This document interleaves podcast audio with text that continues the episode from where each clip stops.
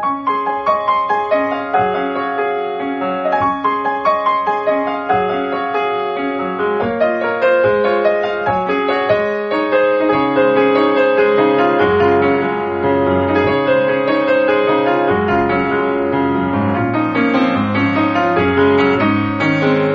さんこんばんは、ミッチェルです。いかがお過ごしでしょうか？本日は16日となります。えー、もう早くも2020年1月が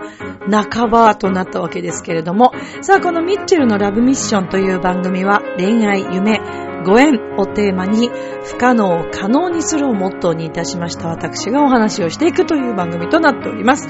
えー、現在私あの2月2日に、えー、自分の生徒さんたちのね、発表会がありまして、えー発表会って言ってもね、こうなんか、何番何々さんみたいな感じの発表会ではなく、ちょっとね、楽しいイベントとして、えー皆さんと一緒にこう作っていくような、そんな発表会コンサートというのをイメージして、今年はね、またちょっと初の試みで、いろいろ生徒さんたちにたくさん参加してもらって、えーやっていこうかなっていうね、流れを考えておりまして、もう本当に、ちょっともう自分の中でもすごいいっぱいいっぱいな毎日なんですけれども、えー今日はですね、まあ、今年の、まあ、イベントのこととか、えー1月のライブの話も含め、えーまた改めて今年1年のね、こう抱負とか、どういう風にしていきたいという、そんなお話もしていけたらと思っております。今日もよろしくお願いします。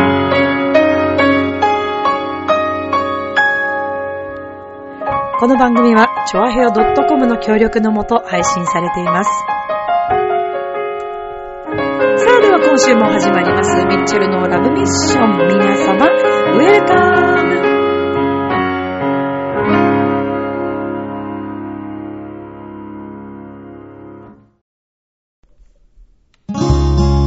迷っているなら行動する。うまくいったら今を楽しむ。チョアヘオ .com を聞いているそこのあなた、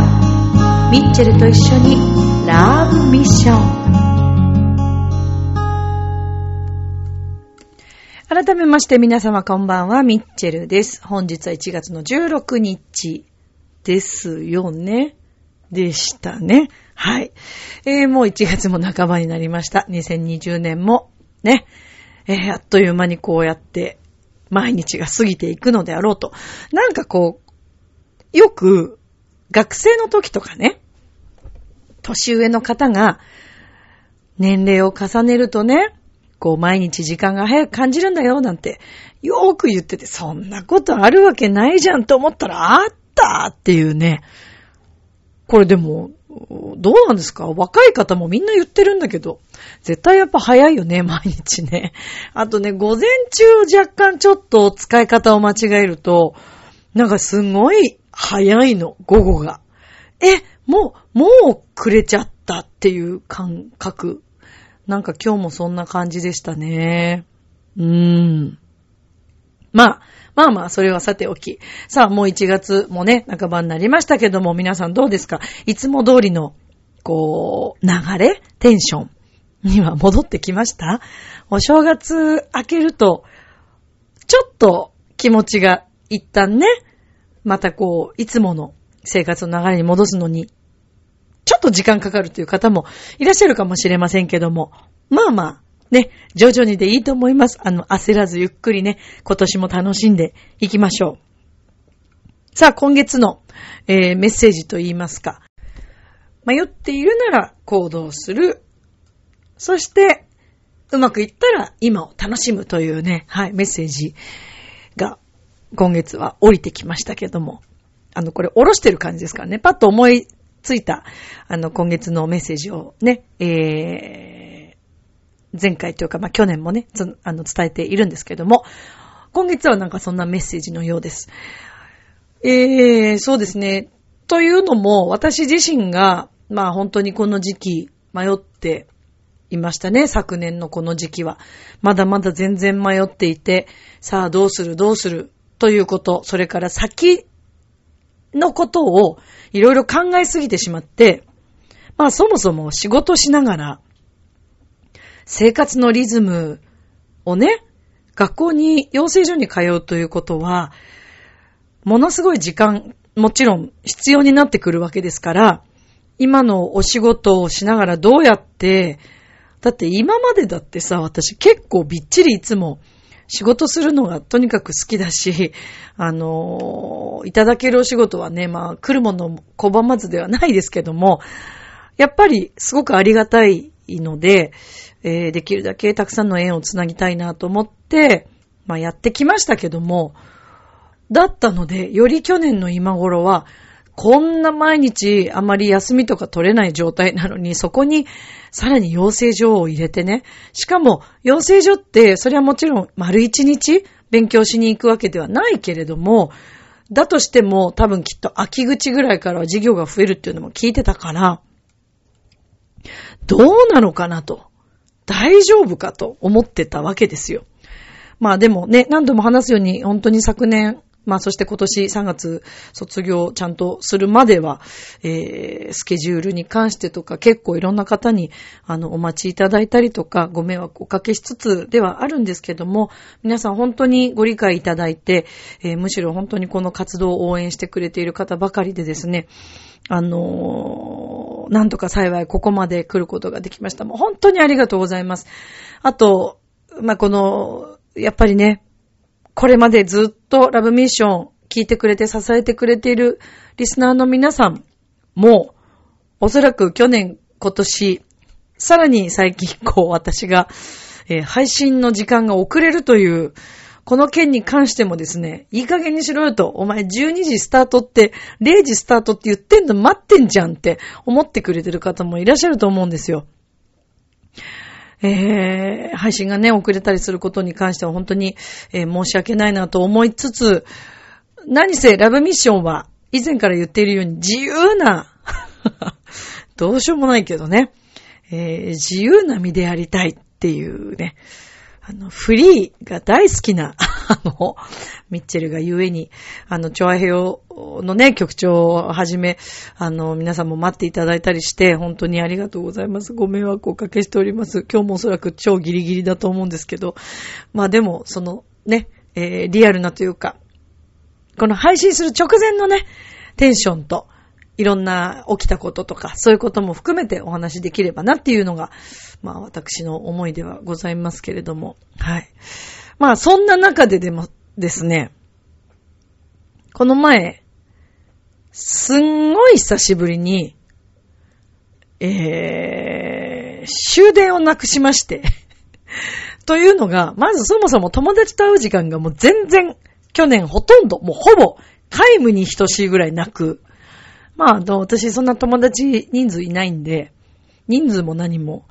ほんと女の子の友達と言える友達って、ええ、よく会うお友達というか、連絡をまあ年間通してでも結構、まあ親友かなと言えるお友達であり、私の専属、え、美容師さんになってくれている、かなえちゃんは、まあご家族でね、会うことがあったり。まあそれでも結構夜とか遅い時間に急に伺って、そうなんですよ。お世話になってますよ。時々わがまま言ってあの前髪だけ切ってくださいとか言って 前髪をその彼女のね、家族のお家で嫌とも言わず切ってくれたりとかさ。最高だよ。もう助かりますよ。本当に。ありがたいね。だからでも私、今後ね、頑張って、ミッチェルとしてもう少しもっともっといっぱい仕事でね、前に出れるように、えー、もっといろんな方々に、こう、いろんな仕事が増えた時に、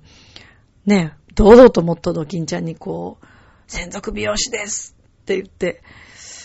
あのー、いろんなところに来てもらえるように、ちゃんとギャラをしっかり払って来てもらえるようにね、私も頑張りたいなともちろん思っているし、まあ、そんな中のね、かなえちゃんでしょ？で、それから、えー、音楽仲間としましてはですね、えー、ショコラビでも一緒に活動してくれてた、そしてあの、私の CD のミッションにはですね、もうなくてはならない存在のサックスのサトミンこと、菅原さとみちゃん、サトミンね。サトミンもでもすごい活躍してて、えー、去年かな？えー、E テレのですね、2チャンネルの E テレの、ラララクラシックという番組でね、オーケストラで、あの、ガーシュインの特集があったんですけど、その時も、サトミンが、ええー、かなり活躍いたしまして、すごい映ってましたよ。嬉しいね。もうほんと嬉しいですよ。そういう仲間の活躍って。嬉しい。うん。とか、あとはもう本当にたまーにしか会えないんですけど、もみんな忙しいからっていうのもあるんだけど、えー、私が昔そのね、テーマパークホテルでお仕事してた時からのお付き合いでもあり、そして、えー、カメラマンも時々してくれてた、えー、千春ちゃんと、そのホテルでね、すごくあの仲良くなって、えー、辞めてからもね、こうお付き合いあり、たまにフレンチ会をしているもう一人、千春ちゃんともう一人、あの、マッチというあだ名の、はい、彼女とね、そうね、あとは、あ、えっ、ー、と、チョアヘオのめぐみさんとも仲良くさせていただいてますね。それから、あと女性は、そうだな。あ、あとあの、文化会館のね、方とかね。はい。まあちょっとお名前はね、あれですけども、ここで挙げられないですけど、まあ、まあ、そんな形で、そんなに私、お友達そんな多いわけではないんで、で、そんな中ででもですね、サトミンは、私あの、オールというね、朝まで、朝まで飲みというのをしたのが、35を超えてからなものですから、35超えてたっけ ?30 は超えてからだね。え ?35 年前 ?5、6年前だよね、でもね、きっとね。多分そうです、そうです。だから、やっぱり35歳とか、34、35ぐらいから始まったオールという遊び。でも、いや、学生時代本当にオールやったことなかったから。で、かといっても本当に数回ですよ。数回なんですけど、オールって言ってもずっと朝まで飲んでるということよりも、まあ、あの、えっ、ー、とね、ホテルにアパとかね、アパさんとか泊まったりとかして、で、あの、夜ちょっと繰り出して、で、またあの、飲み物買ってきて、お話しするみたいな、そんな感じの。そうなんですよ。可愛いもんですよ、そんな。私、クラブなんか行かないからさ、クラブなんて行ってみたこともないし、怖いよ、なんか。そんな勇気はないんだよな。でもね、いろんな経験だから経験しなくちゃいけないかななんて思ったりもするんですけど、でもまあ去年1年間も本当に特に、まあこの2年ぐらいか、結構ほんとバタバタしてて、サトミンともなかなか遊びに行けなかったんですけど、この間すごい久しぶりに、まあ職場で、あの向こうもちょっと講座があって来ててね。だってその日レッスンで、で、あの帰り待っててくれるってことで、私9時半ぐらいまで仕事だったんですけど、で、9時半で結局いろいろ片付けてってなると、まあ10時ぐらいになるわけですよ。で、そっからね、ご飯行って飲もうってなると、まあ、終電なくすことがあるわけですよ。まあ、それからのだからオールだったりとかしたんですけど。で、もう本当にだからサトミンに会ったのも、約、約、なんだ、半年？一年ぶりではないと思うんだよね。まあでも結構久しぶりに会って、あ、そっか、一回この間この近くにちょっとね、お仕事で来てたってことで、まあ、そこでご飯ちょっとしましたけど、で、えー、っと、そうなんですよ。この前ね、久しぶりにまた夜、久しぶりの夜のね、ちゃんとした飲み。でもどうしてもその日私も飲みたくて、あんまり飲みに行ったりもしないので、で、飲んでて、そしたら久しぶりに行ったその、えー、焼き鳥屋さんなんですけど、焼き鳥屋さんの店長さんが、まあ割と会うとお話しする、すごい気さくな、かっこいい店長さんで、ね、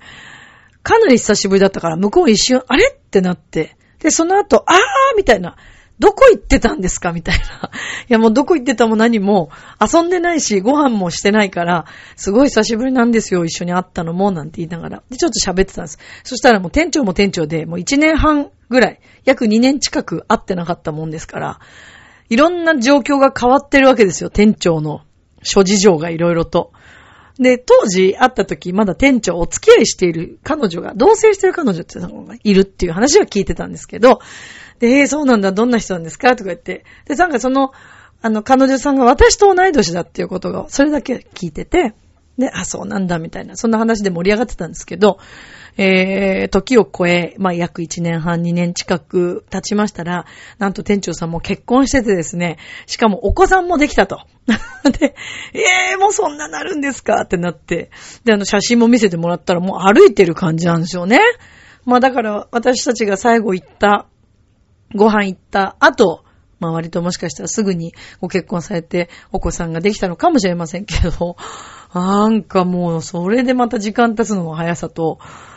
で、まあなんか話が盛り上がっちゃって、店長さんもなんかいろんなこう話がいっぱいあって、まあ喋る喋るっていう感じだったんですよ。では、これちょっと待って、時間や、まずくないかと思いながら、まあ時計を見た時にはもう時すでに遅しでですね、えー、終電がもうないという時間になりまして、これは困ったなと。ただ次の日も仕事も朝からね、あるし、どうしようと。でも一旦帰らないと荷物通ってこれないし、と思って。ただ朝すごい早朝に出るわけではないから、昼前とかに出ればよかったので、じゃあ、じゃあ久しぶりにもう一軒行きますかって言って、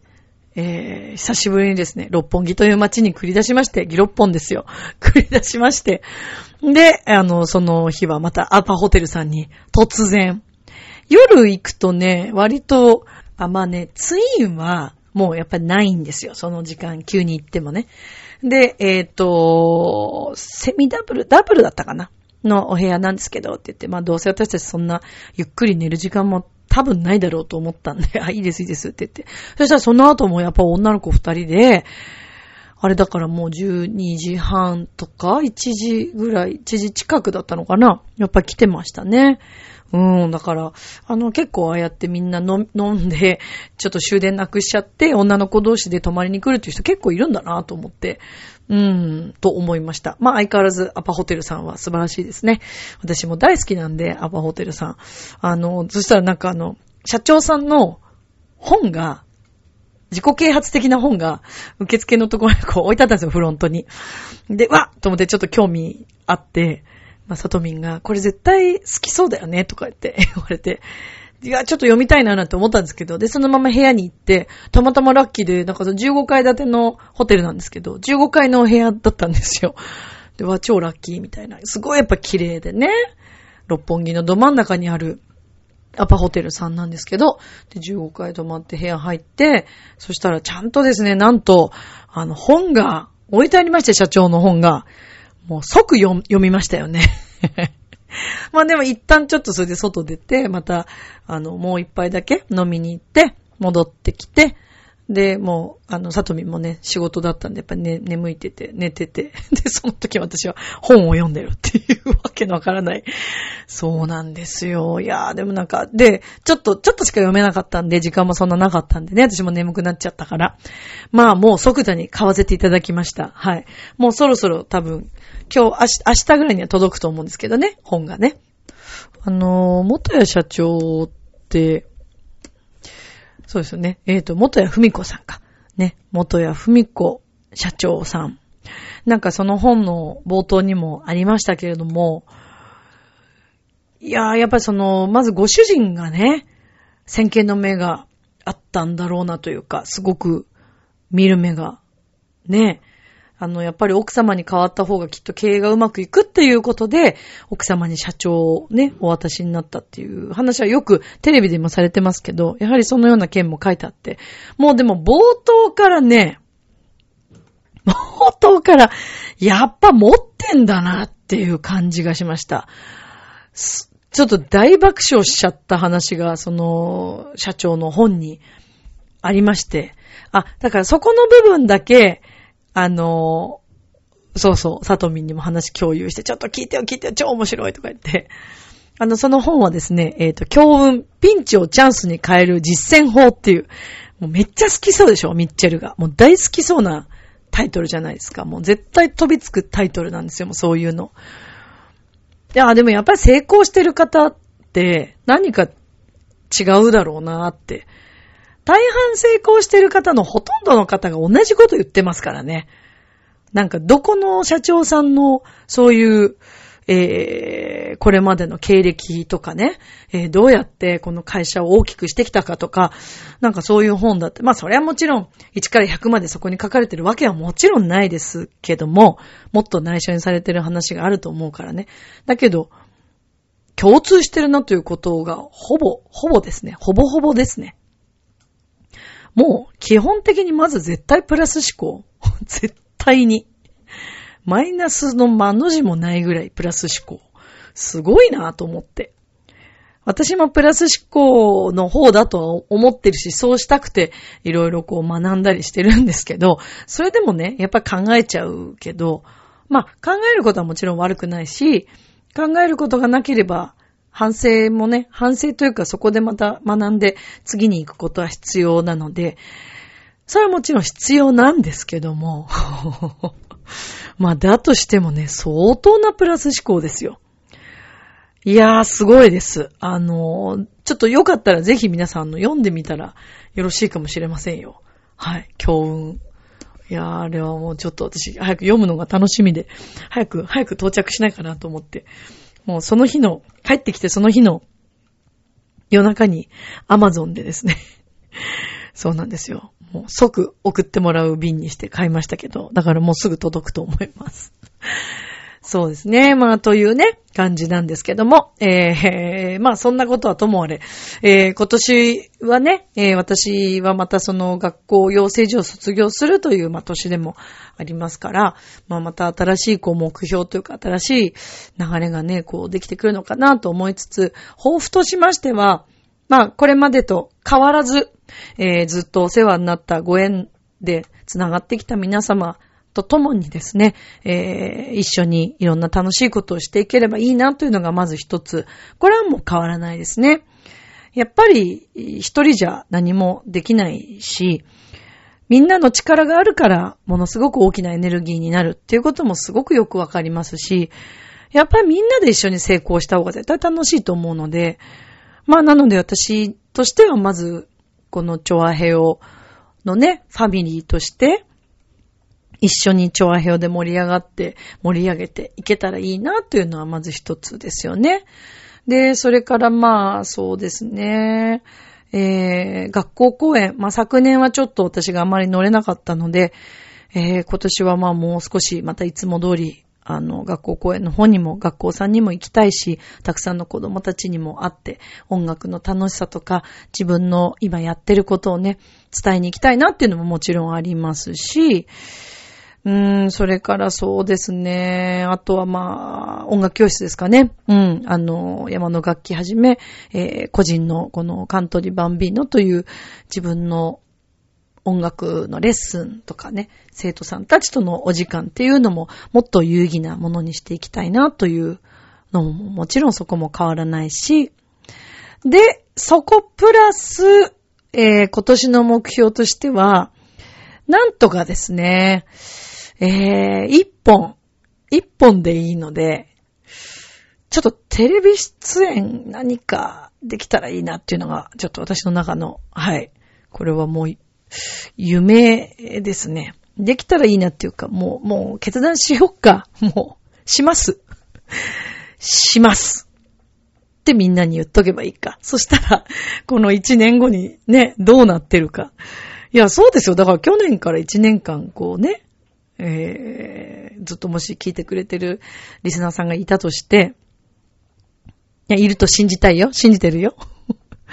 そこでまた不安になっちゃいけないんだよね。あの、一年間こう見てもらってね。ああ、なんだかんだと言いながら、まあ、とりあえずここまでやってきたので、やってくることができたので、なんか、目標をね、またここで一つ決めて決断すれば、もしかしたら来年、ちょっとまた、反省会というか、こう、結果、結果発表的な、あれで、ああ、やっぱ言ってみるもんだね、やってみるもんだねっていう話になるかもしれないからね。いや、でも続々最近も私の周りの音楽活動の、さっきのサトミンもそうだし、えー、っと、浦安のね、クリスマスのコンサートでもご一緒だった、あの、藤島匠くん、えデュエット、クリスマスタイムウィズユーを一緒に歌った藤島匠くんは、昨年末、えー、なんと紅白歌合戦のバックコーラスも果たし、でしょ？それから、他にもね、ちょっと、そうですね。何人かいらっしゃいますね。出演している方が。もうちなみに同期ももうテレビ出演が始まっている人も実は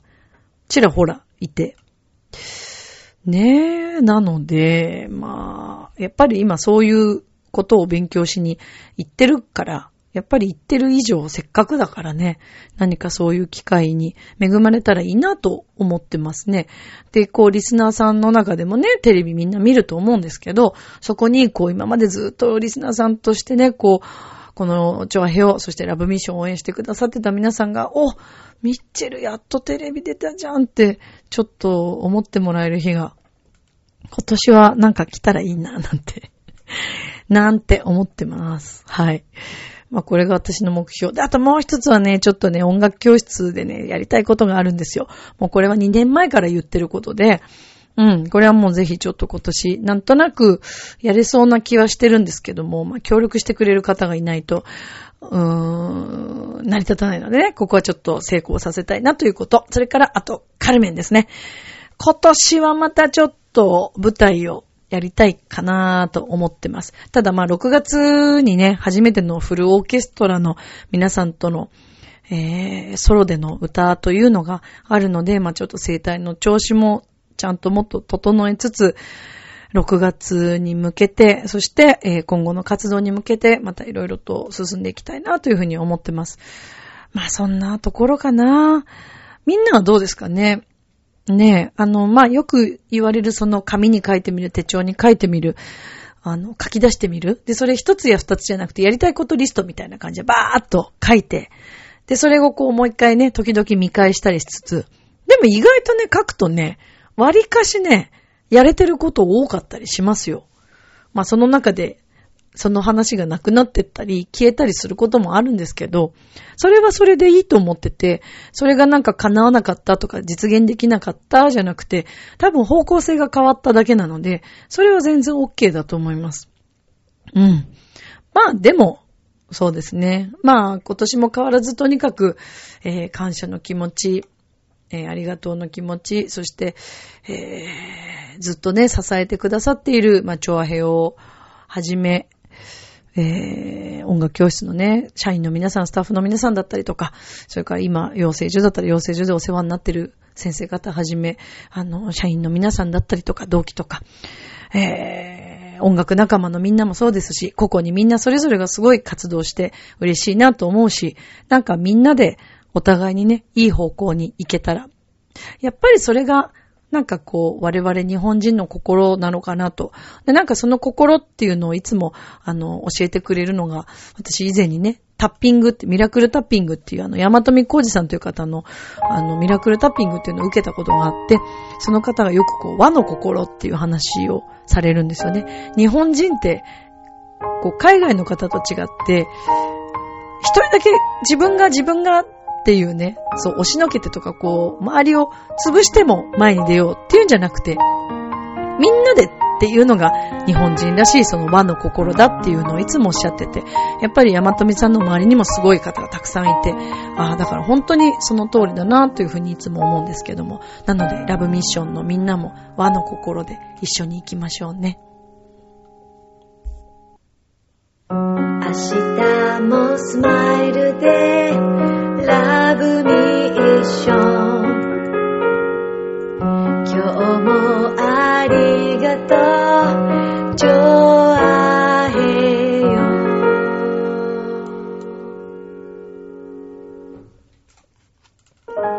はいエンディングです。今日途中で言うの忘れちゃった。今日の私のお供のティーはガーデンティーと言ってねレモングラスバタフライピーっていう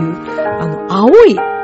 そう、青くなるんですよ、お茶が。っていう、とっても美味しいお茶に蜂蜜を入れてみましたけども、ぜひ試してみてくださいね。さあ、えーと、ラブミッション、また来週もよろしくお願いしますなんですけども、今週末、日曜日、あ、え、日曜日？あ、違う違う、土曜日。18日と25日にそれぞれ、えー、ライブに出演します。18日は、えーと、新宿のシアターブラッツ。そして、えーと、25日は、えーと、渋谷のなんと、無限大ホール、吉本の無限大ホールに立ちます。ぜひ皆さん遊びに来てください。詳しくは NSC のブログ、もしくはミッチェルの Twitter、Facebook などでご覧ください。それでは、今宵も良い夢を、明日も楽しい一日を。またねバイバーイ